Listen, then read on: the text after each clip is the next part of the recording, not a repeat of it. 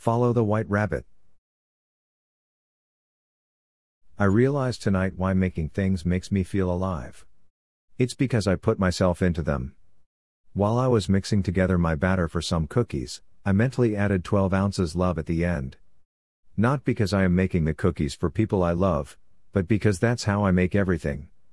I pay attention to a lot of details and try to make things perfect. My mud is no exception. It's not just mine, though. But it's the one I am at now. I quit the one I worked on for months because I am sick of cheaters.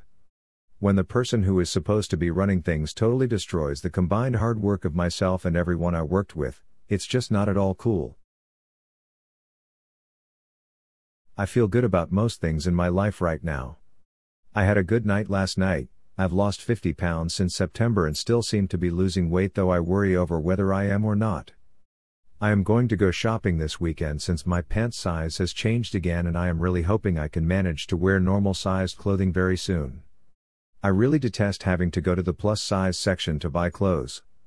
I have most of my life, but it's stopping very soon. I've gotten this far, I can take it all the way.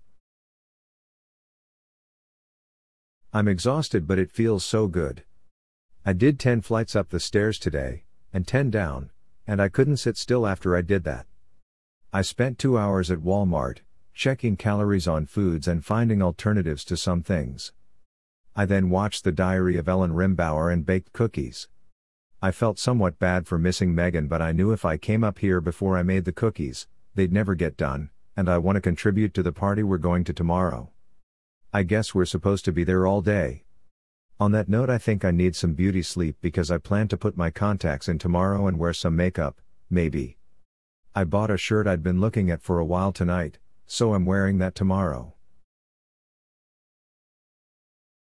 Thank you everyone for your concern and comments. You're all stars that make up my night sky.